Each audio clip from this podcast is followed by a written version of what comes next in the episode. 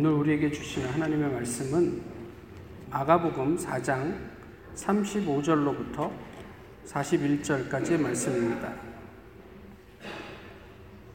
신약 성경 마가복음 4장 35절로부터 41절까지의 말씀입니다.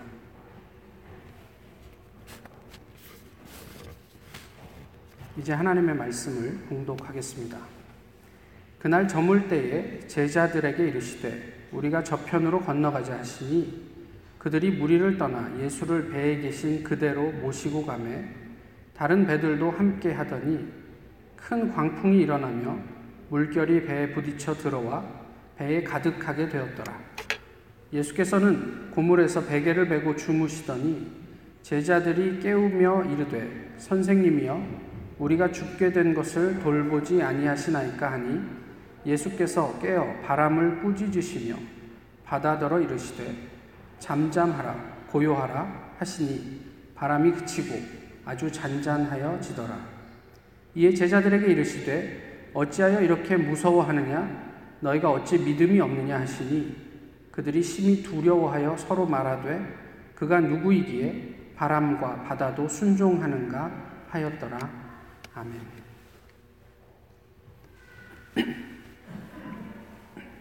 32세 청년 이진휘 씨는 4년 전 부모와 어, 원치 않게 이렇게 생이별이라고 얘기를 해야 할 수 있을지 모르겠는데 이별을 하게 되었습니다. 지금은 본인이 사랑하는 여자친구와 함께 살고 있습니다. 뭐 동거를 한다는 얘기는 아니고요. 만나며 지내고 있습니다. 여자친구인 허수경 씨는 아, 여행가로서 세계를 활보하던 아주 적극적인 여인이었습니다. 이 두 사람은 스리랑카에서 만나서 사랑에 빠지죠. 여자가 5년 연상이었습니다. 5년 아, 연상인 여자를 만나서 사랑할 수 있습니까? 뭐 상식적인 만남입니까?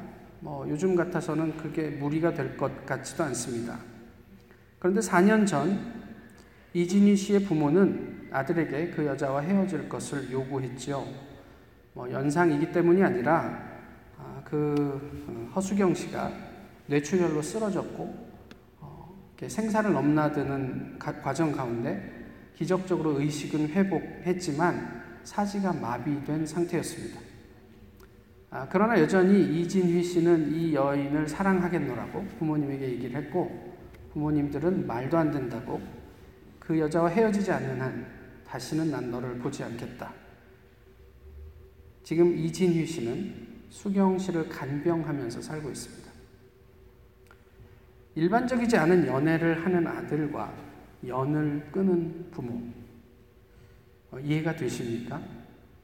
어느 입장에 서 있는지에 따라서 이해될, 이해될 법한 부분이 있고 또 그렇지 않은 부분도 있겠지요. 무엇이 상식이고 무엇이 몰상식일까 하는 생각을 해보게 됩니다. 뭐 말이 좀 그래서 그렇죠. 몰상식은 그냥 상식의 반대적인 의미 정도로만 생각을 하셔도 좋겠습니다. 근데 오늘 본문에서 나타나는 예수님은 대단히 몰상식합니다. 오늘 본문은 우리가 익히 잘 알고 있는 내용이죠. 주님께서 통상 사람들을 그 호숫가에서 만날 때는 배 위에서 말씀을 전하셨던 것 같아요. 그런데 어떤 이유에선지 갈릴리 호수 건너편으로 건너가셔야 할 이유가 있었습니다. 아, 그 마가복음 5장에 보시면 예수님이 가, 그래서 도달한 곳이 예, 거라사 지방이죠. 거라사 지방에 그 군대 귀신 들렸던 사람이 있었음을 저희가 알 수 있는데 아마도 그 사람을 만나기 위함이 아니었을까 이렇게 생각을 합니다. 그런데 어쨌든 예수님께서 배를 타고 이동하기 시작하자 주변에 있던 다른 배들도 사람들을 태워서 예수님을 따라서 이동하기 시작합니다. 이내 갈릴리 호수에 큰 그 바람이 일었고 물결이 치기 시작했고 배가 이제 배 안으로 물이 들어와서 침몰 직전의 위기를 맞았습니다. 어, 배에 빠져가는 제자들이 두려워했고 예수님을 어, 그 뱃머리에서 이렇게 베개까지 베고 주무시는 예수님을 깨웁니다. 그 침몰하는 배에서 두려워하는 것 이것은 대단히 상식적이죠. 그런데 예수님은 그렇게 일어나셔서 그런 상식적인 행동을 하는 제자들을 향해서 막 나무라시는 듯해요. 어찌하여 이렇게 무서워하느냐? 어찌 아직도 믿음이 없느냐? 이렇게 제자들을 몰아붙이죠. 그러니까 일어나셔서 바람을 향해서 꾸짖으시면서 잠잠하라. 이것이 예수님이 하신 전부였습니다. 근데 예수님이 제자들에게 보이신 이 반응이 사실 좀 이해가 되지 않습니다. 오늘 본문을 통상 여러 자리에서 들으셨을 텐데 본문을 어떻게 읽고 들으시는지 모르겠습니다. 예수님이 답이다. 뭐 폭풍이 몰아쳐도 예수님과 함께라면 문제없다. 어떤 역경 속에서도 예수님을 기억하자. 뭐 제가 몇 분한테 물어봤더니 뭐 이런 류의 답이 오더라고요. 뭐 이런 이야기를 많이 듣지 않았을까 싶습니다. 대단히 중요한 내용이기 때문에 저희가 잘 기억하고 있어야 할 부분이기도 합니다. 그런데 그것만으로 예수님의 몰상식이 이해가 되지를 않아요. 아울러 오늘 본문이 우리에게 정말 말씀하고 싶은 것이 무엇인가 라는 것도 좀 궁금하기도 합니다. 우리는 본문을 보며 대개 광풍과 그것을 잔잔하게 함, 거기에 집중을 하지요. 왜 그럴까? 대개 아마도 이것이 우리가 원하는 바와 연결되기 때문이 아닐까 싶습니다.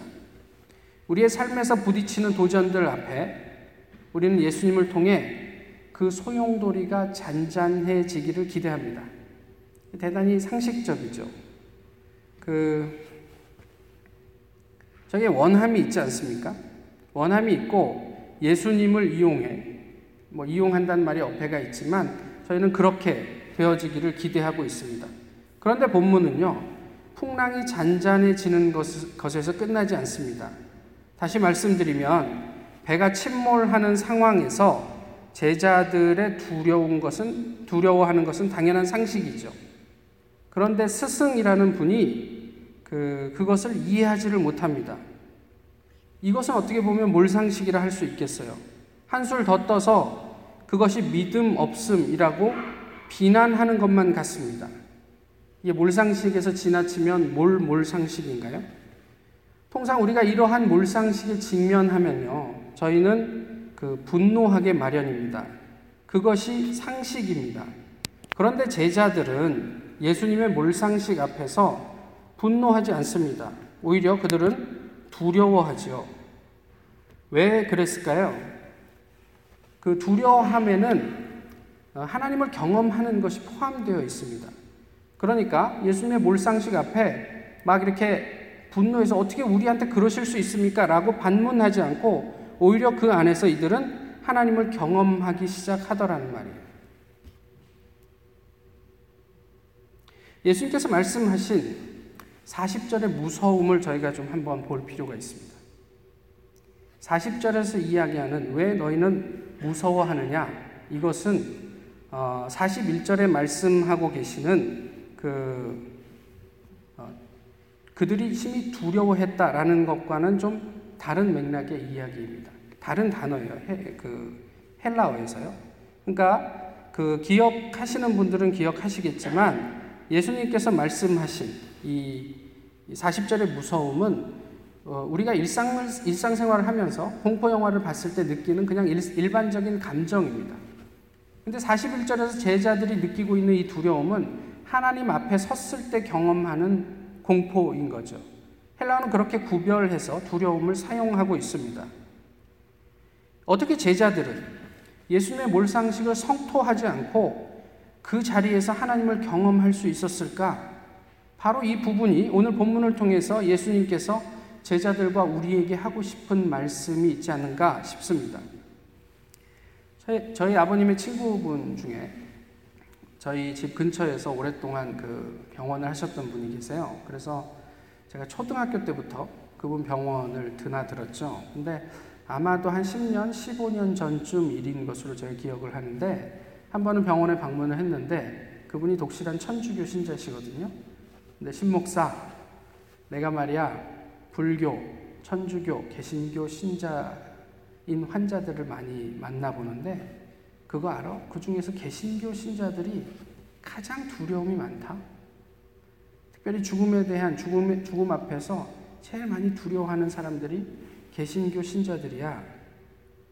뭐 거기서 대화는 뭐 그 정도로 끝, 끝이 났지만 아마도 너 목사로서 목회 잘해야 될 거야. 뭐 이런 말씀이 아니셨을까 싶습니다. 창세기 3장에 가시면 인류 타락에 대한 기사가 나오지요. 어, 선악과를 따먹은 다음에 아담과 하와가 자신들이 벗었음을 보고 몸을 가렸다 이렇게 이야기를 합니다. 그리고 아담과 하나님이 만나던 정기적인 시간에 하나님이 오셔서 아담아 내가 어디 있느냐 이렇게 찾습니다. 3장 10절에 창세기 3장 10절에 보시면 그에 대한 아담의 대답이 이렇습니다. 이르되 내가 동산에서 하나님의 소리를 듣고 내가 벗었으므로 두려워하여 숨었나이다. 하나님의 소리를 듣고 내가 벗었으므로 숨었습니다. 근데 왜 숨었다고요? 부끄러워서 숨지 않고 두려워하여 숨었습니다. 라고 이야기를 합니다. 타락 이후에 인류가 경험한 첫 번째 정서가 두려움입니다. 벗었기 때문에 부끄러운 것이 아니라 두려움이었다는 거죠. 하나님과 같아지려고 선악과를 먹었습니다. 그런데 동등할 줄 알았던 하나님 앞에서 아담은 두려움을 느꼈다. 그런 경험을 하면서 아담은 속으로 무슨 생각을 했을까요? 아, 내가 속았다. 뭐 이런 생각을 했을까요? 아, 뱀이, 아니, 이 여인이 한 말이 거짓말이었구나. 뭐 이런 생각을 했을까요? 오늘 본문에서 죽음에 직면한 제자들의 두려움이 이와 똑같은 것입니다. 예수님은 제자들이 그냥 이 그 그 공포의 상황 속에서 두려워하는 것 자체를 나무라신 게 아니라 이 죽음 앞에서 두려워하는 것을 나무라신 거예요. 이에 이, 그렇기 때문에 예수님은 믿음을 말씀하신 거예요. 왜 아직도 믿음이 없느냐라고 말씀하신 거죠. 다시 말씀드리면 이 배 안에는 구원의 주체이신 예수 그리스도가 있습니다. 제자들이 그 예수와 함께 하고 있어요. 소유로만 생각하면 제자들은 이미 자기 손에 예수 그리스도를 쥐고 있는 것이나 다름이 다름이 없죠. 그런데 제자들은 여전히 예수와 함께 있음에도 불구하고 예수님께서 말씀하신 구원의 의미를 알지 못하고 자신들이 직면한 죽음 앞에서 공포에 사로잡혔던 거죠. 예수님은 이에 대해 구원의 의미를 말씀하셨던 거예요. 우리는 죽지 않아. 그런데 그 죽음 앞에서 왜 두려워해? 왜 마치 구원받지 못한 사람처럼 여전히 무서워해? 왜 아직도 어째서 믿음이 없니? 라고 물으신 거죠. 어, 저희 아이의 이야기를 하는 것이 좀 부담이 되긴 하지만, 어, 저희 아이 큰, 큰, 큰 아이가 그 음악을 좀 자기 나름대로 취미처럼 하면서 갖고 싶은 특정 브랜드의 컴퓨터가 있습니다. 그것이 저를 통해서 이렇게 한국에도 소식이 전해졌죠. 그 뭐, 다른 어떤 의도 때문에 전해진 건 아니고, 그것을 장만하기 위해서 애가 아르바이트도 한다라는 어떤 이제 뭐 저희들 이야기를 하다가 전해지게 된 것인데요. 그 6월 초에 외할아버지로부터 동진아 네가 원하는 컴퓨터를 사놨다. 내가 6월 22일 날 갈때 어, 배달해 줄게. 그러면서 컴퓨터 사진과 함께 그 선물이 왔지요. 그때부터 저희 큰아이는 자기 손에 그 컴퓨터를 쥐지는 않았지만 이미 컴퓨터를 소유한 사람으로 살기 시작합니다. 이제 그 컴퓨터가 오면 내가 어떤 프로그램을 깔아서 어떻게 내가 취미로 하는 것이지만 음악 활동을 하게 되고 어떻게 업로드하고 뭐 이런 생각들을 하면서 살게 되죠. 그런데 혹 이렇게 생각을 할 수도 있지 않았겠습니까? 혹시 하나님 그 할아버지가 장난으로 거기 매장에 가서 사진만 찍어서 보낸 거 아니야? 그렇게 생각할 수 있지 않았을까요? 그래서 괜히 자기 혼자 초조해 갖고 하나님 그 할아버지 진짜로 컴퓨터 산 거 맞아요? 그 증거를 좀 보내줘 보세요. 그러면서 한 한 달 20여일 동안 계속 카톡을 했다고 생각을 해보세요. 이거 매장에 가서 찍은 사진인지 아닌지 내가 어떻게 알아요? 뭐 이러면서 계속 카톡을 했다고 상상을 해보시죠. 할아버지의 마음이 어땠을까? 또 그렇게 질문하는 본인의 마음은 어땠을까? 또 옆에서 지켜보는 다른 사람들의 마음은 어땠을까 싶습니다. 오늘 본문은 구원을 믿지 못하는 그래서 세상에서 그 누구보다도 세속적으로 삶을 살아가는 그리스도인을 향한 예수 그리스도의 말씀입니다. 왜 아직도 믿지 못하냐? 내가 이 세상에 온 게 증거인데 왜 아직도 믿지 못하냐? 그래서 믿음은 선제적 소유라 할 만합니다. 아직 손에 쥐질 않았지만 이미 가지고 있는 사람으로 사는 것. 이미 우리에게는 예수 그리스도가 있습니다. 또 그분이 하늘에 올라가시면서 우리에게 약속하신 하나님의 나라가 있습니다. 지금 내 눈에 확실하게 그것이 잡히지 않는다고 할지라도 이미 그것을 소유한 사람으로 살아가는 것. 그것이 오늘 본문을 통해서 예수님께서 가르쳐 주시는 믿음이 아닐까요? 지난 금요일 날 청년들 모임을 마치고 집에 가는데 저희 둘째 아이가 어, 라디오 그룹이 끝났다며 라이드를 해달라는 거예요 집까지 그래서 알겠, 알겠다고 시간이 잘 맞아서 제가 픽업을 하는데 거기에 이제 근처에 사는 또 다른 아이 저희 교회 교인의 자녀인데요. 그, 그 친구 자기 집에 데려다 줄 수 있냐고 당연히 데려다 줄 수 있죠. 같이 태웠어요. 집까지 오는데 둘이서 막 뭐라고 이제 토론을 하기 시작하는 거예요. 내용인 즉슨 우리가 하나님을 어떻게 아냐? 내가 솔직히 하나님을 풀리 다 이해할 수도 없고 잘 믿어지지도 않는데 하나님 어떻게 아냐? 이런 말 중에 아니 우리가 성경을 읽고 기도를 하면서 하나님을 알아가려는 노력을 하면서 하나님을 알아가는 거 아니냐? 근데 아니 내가 아직 확신이 없는데 왜 그런 노력을 하냐? 관심이 생겨야 노력을 하는 거 아니냐? 뭐 이런 어떤 제 입장에서 볼 때는 되게 기특하고 건강한 토론들을 하고 있었습니다. 내용은 주제는 그거예요. 도대체 하나님은 누구시지? 이런 거였습니다. 예수님이 만사 형통은 아니죠. 예수님과 함께 있지만 제자들은 광풍을 경험합니다. 여러 가지 이유로 저희는 신앙생활을 시작할 수 있습니다.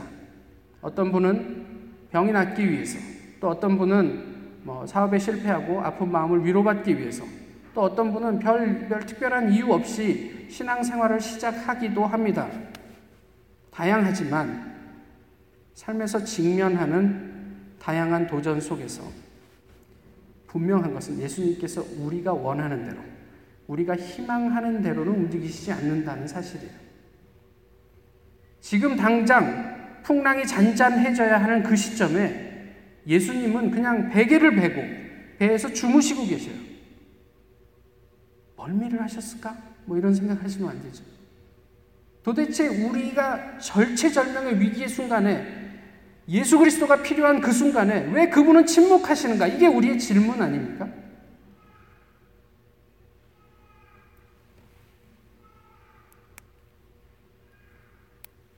우리에게 우리에게 있어서는 풍랑이 잔잔해지는 것은 대단히 중요하고 큰 일입니다. 그래서 저희는 그 풍랑과 풍랑이 잔잔해졌는가에 굉장히 집중합니다. 그렇지만 예수님 입장에서 한번 생각해 보세요. 그냥 자다가 일어나갖고 야, 좀 조용해. 라고 할 만큼 아무것도 아닌 일입니다. 허리케인을 잠재우고 토네이도를 잠재우는 일은 예수님에게 있어서는 nothing이에요. 이런 아무것도 아닌 나띵을 우리가 마치 나의 목숨을 걸어야 하는 일인 양 과장하지 마시라. 이게 오늘 본문의 이야기이기도 합니다. 나띵을 썸띵으로 확대하느라 정말 본질이 되는 예수 그리스도를 놓쳐버리는 것은 아닌가.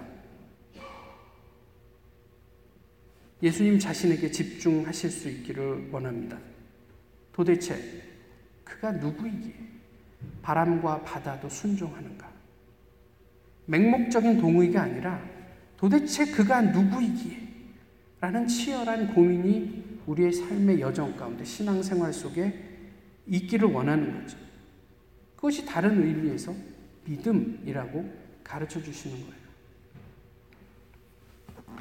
예수님이 우리를 이해하지 못하는 것이 몰상식일까요? 오히려 예수님과 함께 하지만 하나님이 약속하신 구원을 누리지 못하는 것. 예수님을 고백하지만 그가 누구인지에 대한 고민도, 체험도 전혀 가지지 못하는 그것이 예수님에 대한 몰, 몰 이해, 몰상식이 아닐까요? 세상의 경랑 속에서 예수님은 해방과 자유와 온전함과 회복의 자리로 우리를 끊임없이 초대하십니다. 아니, 이미 그것을 우리에게 약속해 주셨습니다. 근데 저희는 여전히 그 안에서 내가 원하는 해결과 어떤 그, 그 뭐, 방도를 주님을 이용해서 얻어내려고 하는 것은 아닌가. 오늘 제자들처럼 말이죠.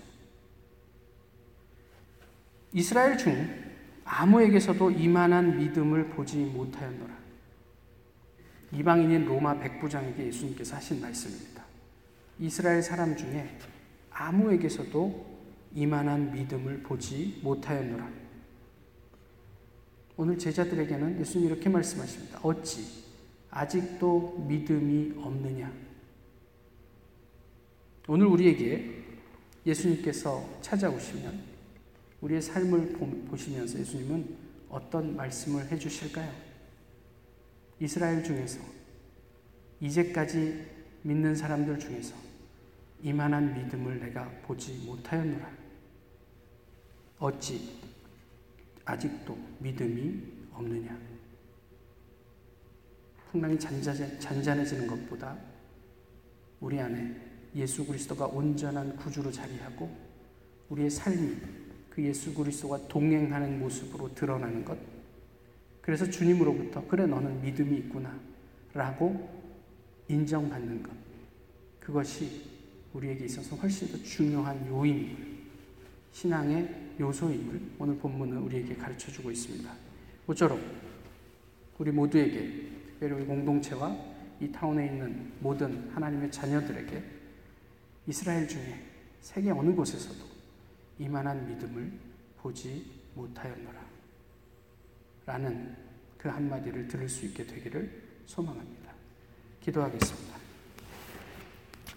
귀하신 주님, 오늘도 주님의 날, 주님과 더불어 함께 기도하고 만나게 하심을 감사합니다.